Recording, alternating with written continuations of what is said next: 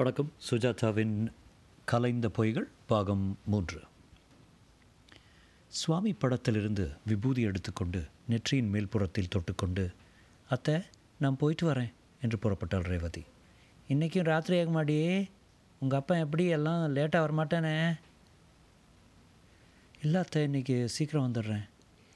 அவள் கிளம்பி first flag black bus நிலையத்தை நோக்கி நடக்க uh, பின்னால் மெலிதாக ஹார்ன் ஒலி கேட்டது.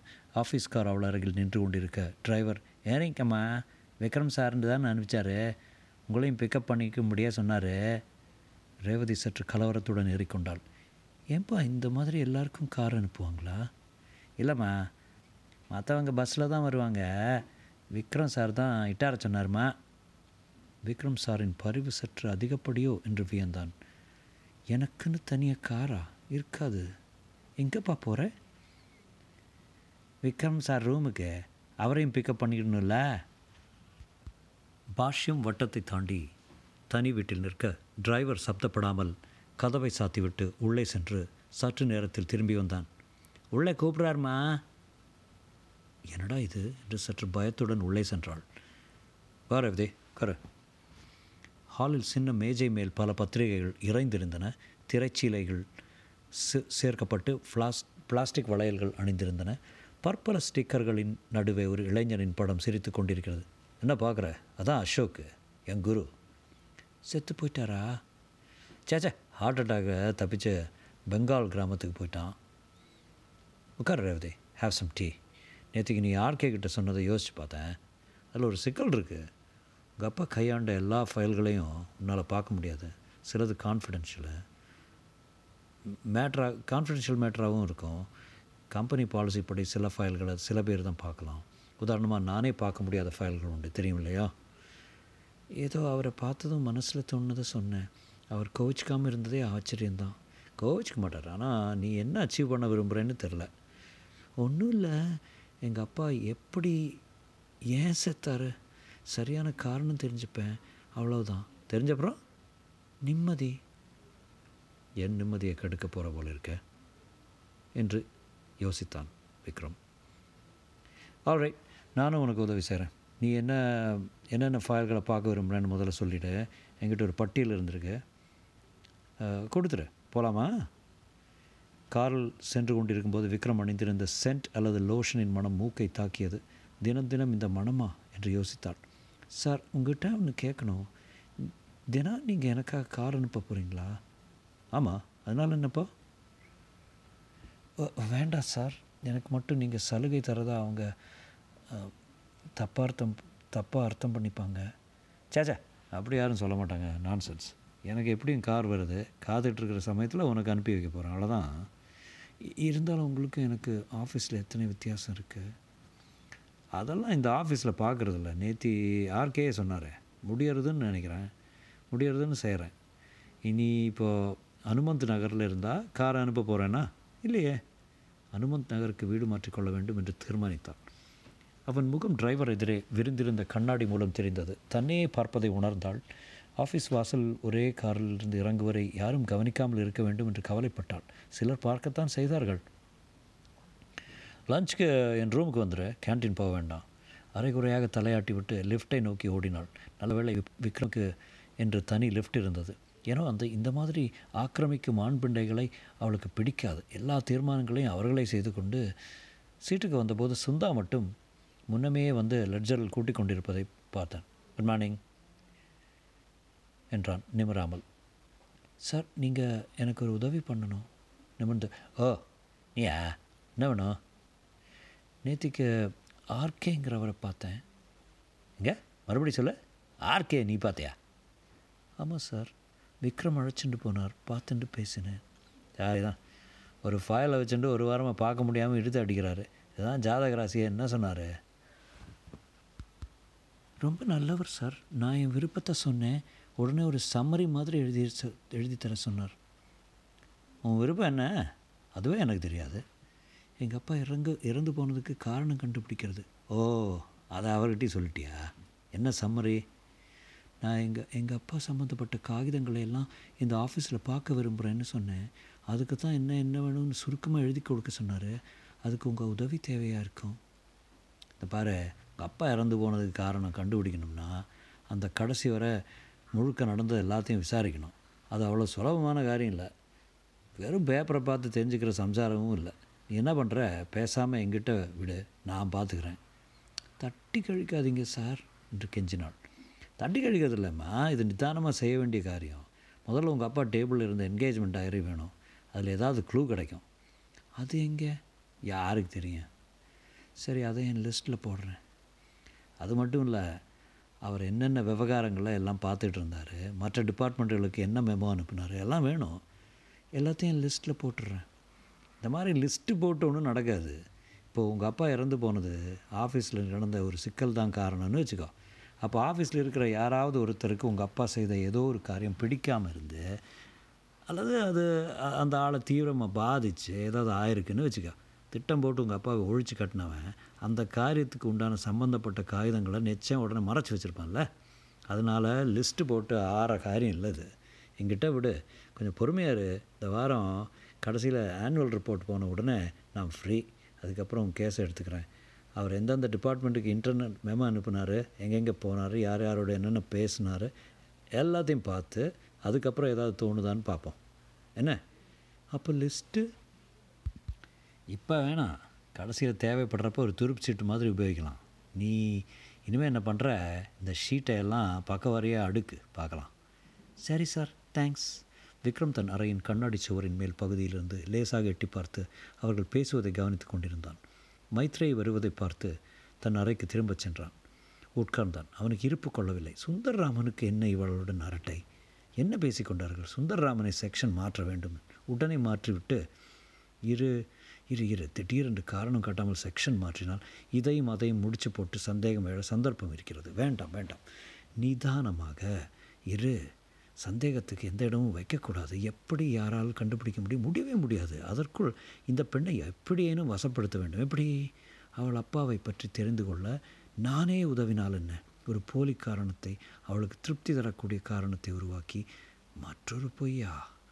ஏற்கனவே சொன்ன பொய்கள் சீட்டு மாளிகை போல் அடுக்கப்பட்டு பூ என்று ஊதினால் விழுந்துவிடும் அளவுக்கு வலுவற்றதாக இருக்கிறது. இப்போது அதன் மேல் மற்றொரு பொய். பொய் எப்படி அதை சமாளிப்பது? முதல் காரியமாக அவளை என் அறைக்கு கொண்டு வர வேண்டும். மற்றவர்களிடமிருந்து பிரிக்க வேண்டும். அதையும் உறுத்தாமல் சந்தேகம் ஏற்படாமல் செய்ய வேண்டும். இன்றைக்கு சாயங்காலத்துக்குள் செய்யலாம். அல்லது அவளை சேல்ஸ் ஆஃபீஸுக்கு மாறிவிட்டால் என்ன? பார்க்கலாம். டெலிஃபோன் வரைக்கும் அதை எடுத்தான் விக்ரம் ஆர்கே எஸ் சார்.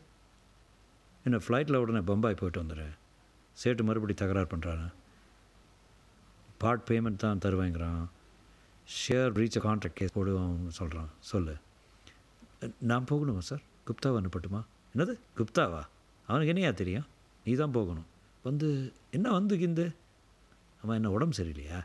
முதல் தடவை நான் சொல்கிறதுக்கு எதிர்த்து பேசுகிறேன் சே சே அப்படி இல்லை இருக்கே. போயிட்டு நாளைக்குள்ளே வந்துடுறேன். ரெண்டு மூணு நாள் ஆகும். ஆனால் இருந்துட்டு வா. அதுக்கு என்ன போச்சு? சரி டெலிஃபோனை வைத்து தன்னை நொந்து கொண்டான். ஆர்கேக்கு எதிர்பேச்சு பேச துணிந்து விட்டான். அதுவே ஒரு மாற்றம். ஆர்கே உடனே கவனித்து விட்டார். அவர் குரலில் சற்று ஆயாசம் தென்பட்டு விட்டது. இது என் ஆஃபீஸ் முன்னேற்றத்துக்கு நல்லதில்லை. எல்லாம் இந்த பெண்ணால் தான். இல்லை அந்த அந்த பெண் இல்லை. என் நெஞ்சுக்குள் நிரடி கொண்டிருக்கும் குற்றம் உள்தான் காரணம். ஜீர்ணிக்கவும் முடியாமல் துப்பவும் முடியாமல் எப்போதும் நெருடுகிறது. ஒரு நாள் தானே. போனால் என்ன ஆகிவிடும்? ஈஸ்வரன் மேசையில் இருந்த காகிதங்கள் அத்தனை என் அலமாரியில் அடக்கமா அடக்கமாக்கி விட்டேனே என்னத்தை யாரால் கண்டுபிடிக்க முடியும்? மைத்ரி பி செக்ஷனுக்கு சொல்லி எனக்கு பம்பாய்க்கு ஒரு டிக்கெட் எடுக்க சொல்லு. இன்னைய ஃப்ளைட்டில் போகணும். மத்தியானத்துக்குள் சுந்தர் ஆறு வேலை கொடுத்து விட்டார். வரி வரியாக எண்கள் அமைந்திருந்த லெட்ஜரை காட்டி இந்த டபுள் என்ட்ரி லிஸ்ட்டை கண்டுபிடிச்சவன் சரியான குறுக்கு எத்தனையோ பொய்களை இதில் மறைக்கலாம். இப்போ தான் கம்ப்யூட்டரை கொண்டு வந்து வேறு விதமாக போய் சொல்கிறாங்க அந்த பக்கத்து லட்சத்து சொச்சம் ரூபா இருபத்தெட்டு பைசா. இந்த பக்கம் அதே லட்சம் அதே இருபத்தெட்டு பைசா. என்ன நீட்டாக டேலி ஆகுது பாரு. இதுவே ஒரு மகத்தான பொய். இது எங்கே ஒளிஞ்சிட்டு இருக்குன்னு கண்டுபிடிக்கிறது சாமர்த்தியம். இதை பாரு ஒரு கூரையில் முப்பது காக்கா ஒழிஞ்சிருக்கு அதில் ஒரு காக்கா சுட்டுட்டா பாக்கி எத்தனை காக்கா சொல்லு? சைஃபர் சார் அட முன்னாடியே தெரியுமா? போட்டு உடச்சிட்டியே. சத்தியத்துக்கு இதை கூட இதை கூட்டிப்பார் இந்த கால்குலேட்டர் எனக்கு தெரியாது சார் தெரிஞ்சுக்கா? பச்சை குழந்தை கூட தெரிஞ்சுக்கும். என்ன என்ன அங்கங்கே ப்ளஸ்ஸு மைனஸு இன்ட்டு வகுத்தல் பட்டன் இருக்குது பாரு எல்லாத்தையும் அழுத்திப்பார் தானாக புரியும். சற்று நேரம் இந்த கால்குலேட்டருடன் விளையாடினால் எத்தனையோ பட்டனைகள் பட்டனை தெரியாத்தனமாக அழுத்த அதனுடன் இணைந்திருந்த பிரிண்டர் விற்றென்று சத்தம் போட்டு வெறும் காகிதத் துண்டை உருவ ஆரம்பித்து சார் சார் என்னமோ பண்ணுறது சுந்தா ஓடி சுந்தா ஓடி வந்து அதை பட்டென்று நிறுத்தினான். பிரில்லியன்ட் எதை அழுத்தின? இந்த சுவிட்சை தான் சார் ரொம்ப நாள் பிரிண்டர் மெக்கானிசம் வேலை செய்யாமல் இருந்தது. நீ தொட்டதும் அக்ளிகை மாதிரி எழுந்துட்டு இன்றைக்கி சம்பளம் உனக்கு ஜீரணம் போ. கால்குலேட்டர் வேண்டாம் சார் கையாலே கூட்டுறேன் என்றாள். மத்தியானம் விக்ரம் விக்ரம் நல்ல வேளை அவளை அழைக்கவில்லை நிம்மதியாக இருந்தது. அவசரமாக பம்பாய்க்கு போயிருக்கார் என்றாள் மைத்ரி. கேன்டீனில் மற்ற பெண்களுடன் பெண்களுக்கு அறிமுகப்படுத்தி வைத்தாள். எல்லாரும் அவளை பார்த்து களங்கம் இல்லாமல் சிரித்தார்கள். வீட்டிலிருந்து கொண்டு வந்திருந்த பூரி சப்பாத்தி முதலியவற்றை பங்கு போட்டுக்கொண்டார்கள் பொதுவாக புடவைகளை பற்றியும் புதிய துணிகளை பற்றியும் பேசினார்கள். கல்யாணமானவர்கள் அடிக்கடி மை ஹஸ்பண்ட் மை ஹஸ்பண்ட் என்று சொல்லி கொண்டிருந்தார்கள். எல்லோருக்கும் நகை ஆசை தெரிந்தது. நீ போட்டிருந்தது போட்டிருக்கிறது தங்கமா? எத்தனை பவுன்? என்றார்கள். சுந்தாவை பற்றி பேசுகையில் யாவரும் நல்லதனமாகவே பேசினார்கள். விக்ரமை பற்றி ஒருவருமே பேசவில்லை. அவன் பொதுவாக கேன்டீன் வம்பில் அடிபடாத உயர்ந்த பிரஜை என்பது புரிந்தது. கலா என்கிற ஒரு பெண் மட்டும் ரேவதியிடம் தனியாக வந்து உங்களுக்கு விக்ரம தெரியுமா? என்றாள். ஏன்? அவர் சிபார்சில் தான் நீங்கள் வந்திருக்கிறதா சொன்னாங்க. அவர் ரொம்ப பெரிய ஆஃபீஸரு. என் இன்க்ரிமெண்ட்டை அநியாயமாக கட் பண்ணியிருக்காங்க. நீங்கள் அவர்கிட்ட ஒரு வார்த்தை சொன்னீங்கன்னா உபயோகமாக இருக்கும் என்றாள். எனக்கு அவ்வளோ தூரம் அவரை தெரியாதுங்க. மைத்ரேயை கேளுங்களேன். மைத்ரேயினால தான் சண்டையே வந்து இன்க்ரிமெண்ட் கட் ஆயிடுச்சு. மைத்ரேயை நீக்கி விட்டு உங்களை வச்சுக்க போகிறதா சொல்கிறாங்க அதனால கேட்டேன். அதெல்லாம் இல்லைம்மா. நான் மிஸ்டர் சுந்தர்ராமன் கீழே ஒர்க் பண்ணுறதுக்காக தான் சொல்லியிருக்காங்க. சாயங்காலம் ஆஃபீஸ் விட்டு வெளியே வந்ததும் சொல்லி வைத்தார் போல் பெங்களூர் மழை. த- தைரியமாக நடக்க முடியாது. நிமிஷமாய் தொப்பலாய் நனைந்துவிடும்.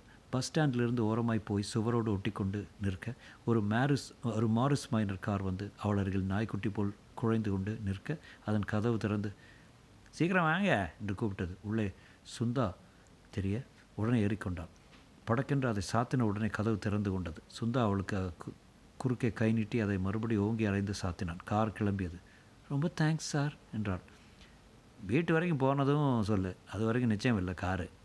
மழை பிரவாகமாக தாக்க காரின் பல பாகங்கள் இருந்தும் நீர் சொட்ட. இது ஃபேர் வெதர் கார். கொஞ்சம் முழங்கால உருக்களிச்சுட்டான்னா மேலே தண்ணி படாது என்றாள். முழங்காலை குறுக்கு வாடாக வைத்து கொண்டால் வைப்பர் வேலை செய்யவில்லை. அடிக்கடி ஒரு கையை வெளியே செலுத்தி துடைத்து கொண்டான். உள்ளே மஞ்சு படிந்திருந்ததையும் அவ்வப்போது துணி போட்டு துடைத்தான். அடிபாகத்தில் கொஞ்சம் சில்லென்று தண்ணீர் கலந்த காற்று வீசியது மெல்ல ஊர்ந்தது. செகண்ட் ஹேண்டு ஆறாயிரத்துக்கு வாங்கினேன். கம்பெனியில் கார் அலவன்ஸ் கொடுக்குறதான்னு பேருக்கு வாங்கினேன். எடுக்கிறதே இல்லை. இன்றைக்கி என்னவோ உங்கள் போராத காலம் எடுத்துகிட்டு வந்துட்டேன். அதான் நல்லா போகிறதே சார். இறையாத கேட்டுரும் காருக்கு.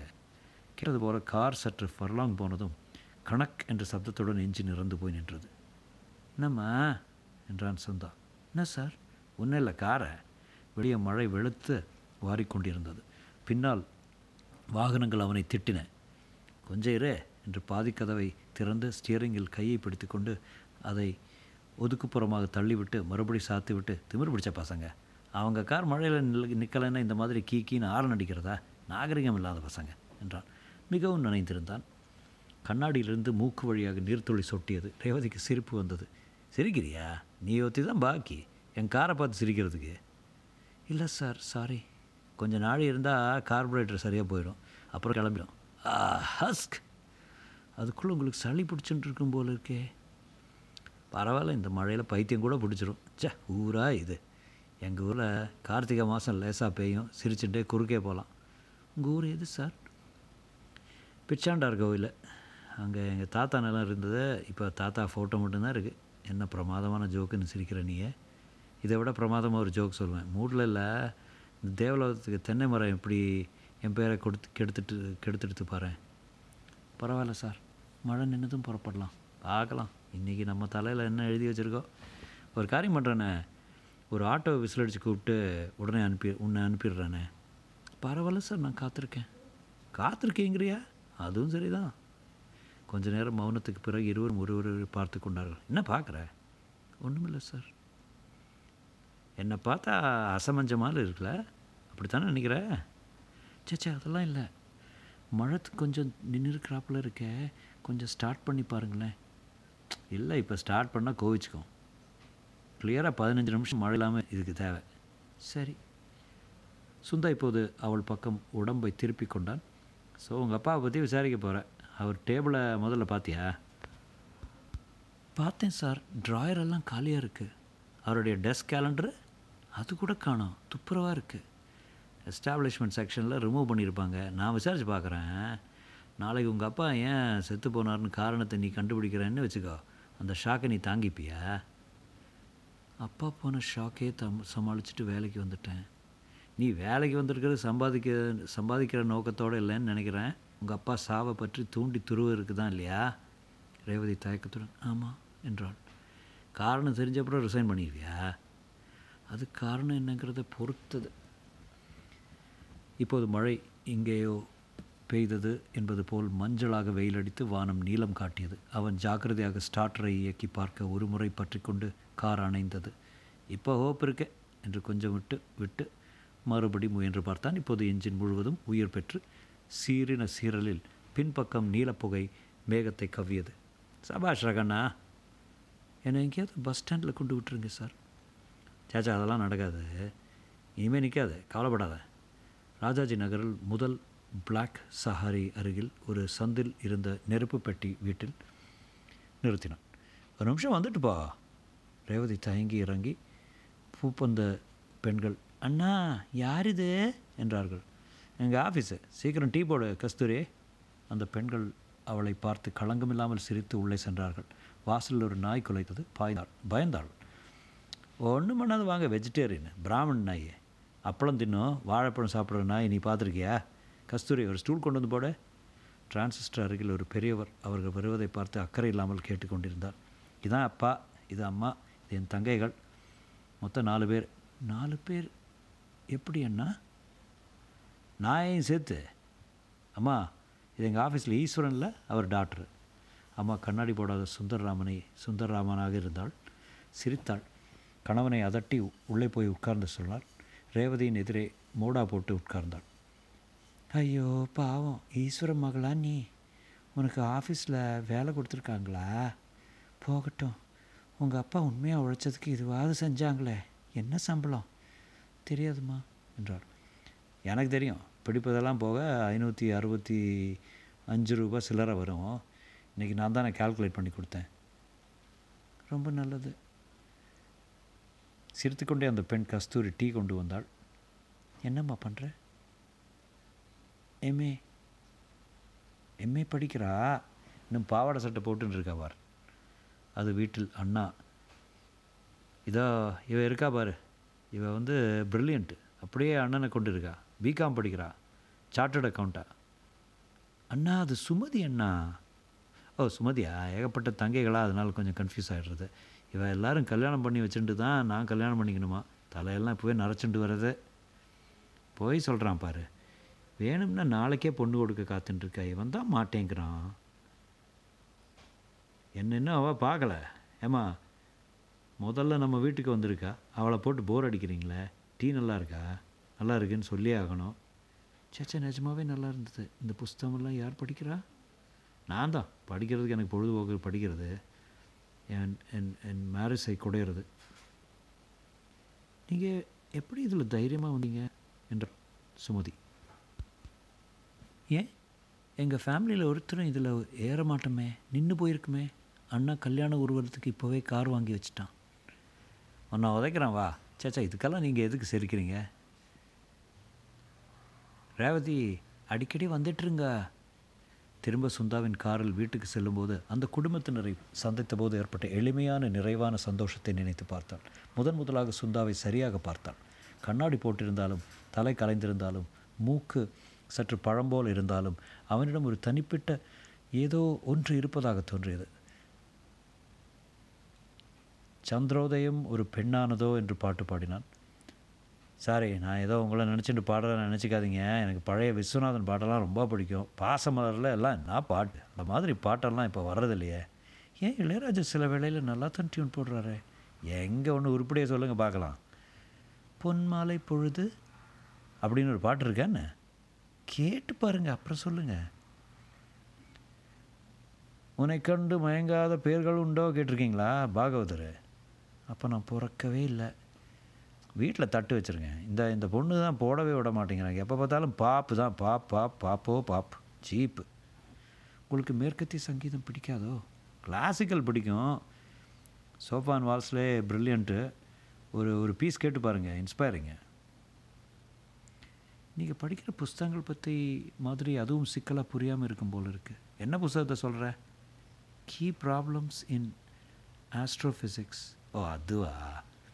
நியூட்ரான் ஸ்டார்ஸ் அண்ட் பல்சார்ஸ்னு ஒரு சப்ஜெக்ட் எனக்கு ரொம்ப இஷ்டம். நியூட்ரான் ஸ்டாருங்கிறது நைன்டீன் தேர்ட்டி ஃபோரில் சார் எங்கள் வீடு வந்துடுது. ஓ சாரி என்னை சரியான பட்டாக்கத்தி நினச்சிருப்பீங்கள இல்லை சார் உங்களையும் உங்கள் குடும்பத்தையும் சந்தி சந்தித்ததில் எனக்கு ரொம்ப சந்தோஷம். நம்புகிறேன் குட் நைட். இன்னொரு நாள் வெளிச்சமாக இருக்கிறப்ப உங்கள் ஃபேமிலியை வந்து சந்திக்கிறேன். ஃபேமிலின்னு யாரும் கிடையாது. எங்கள் அத்தை ஒருத்தி தான் இருக்கா. ஒரு கல்யாணத்தை பண்ணிட்டுருங்களேன் இல்லை சார் இன்னும் இல்லை. ஓ எஸ் உங்கள் அப்பா. மறந்துட்டேன். நாளைக்கு ஆஃபீஸில் பார்க்கலாண்ணே குட் நைட் காலை சீக்கிரமே அலுவலுக்கு சென்று விட்டான் சென்று விட்டாள் காலியாக இருந்தது. ஒரே ஒரு ஜானிட்டர் மட்டும் குனியாமல் பெருக்கி கொண்டிருந்தான். தன் மேசையில் வந்து உட்கார்ந்தாள். மேஜை மேல் இருந்த காகிதங்கள் அப்பாவின் காகிதங்கள் எல்லாம் எங்கே என்று இன்று கண்டுபிடித்தாக வேண்டும். யாரை கேட்டால் தெரியும்? மைத்ரி அலங்காரமாக வந்தாள். ஹலோ ரேவதி. என்ன இவ்வளோ சீக்கிரம் எல்லாம் ஆஃபீஸ்க்கு வரக்கூடாது? என்று சிரித்துவிட்டு தன் கையில் சுருட்டியிருந்த ஃபெமினா இதழை பிரித்து அவள் எதிரே உட்கார்ந்தாள். மைத்ரி எனக்கு ஒரு உதவி செய்யணும் நீங்கள் என்ன? எங்கள் அப்பா இந்த மேஜை மேலே சில பேப்பர்ஸ் எல்லாம் வச்சுருந்தாரு. அதெல்லாம் எங்கேன்னு ட்ரேஸ் பண்ணி கொடுக்கணும். எல்லாம் மேஜை மேலே இல்லை? இல்லையே ஒரு படம் மட்டும்தான் இருக்குது டெஸ்க் கேலண்டர் கூட இல்லை.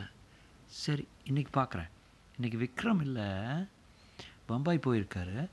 காலையில் தான் வருவார். ஒரு நாள் எனக்கு ரெஸ்ட்டு விக்ரம் எங்கேயாவது எடுத்து அலமாரிக்குள்ளே வச்சுருந்துருக்காரான்னு பார்க்குறேன் எதுக்கு வேணும்? ஏதாவது எங்கள் அப்பாவை பற்றி தெரியுமான்னுட்டு தான். ஏன் அதே நினச்சிட்டு இருக்க? மறக்க முடியல மைத்ரி.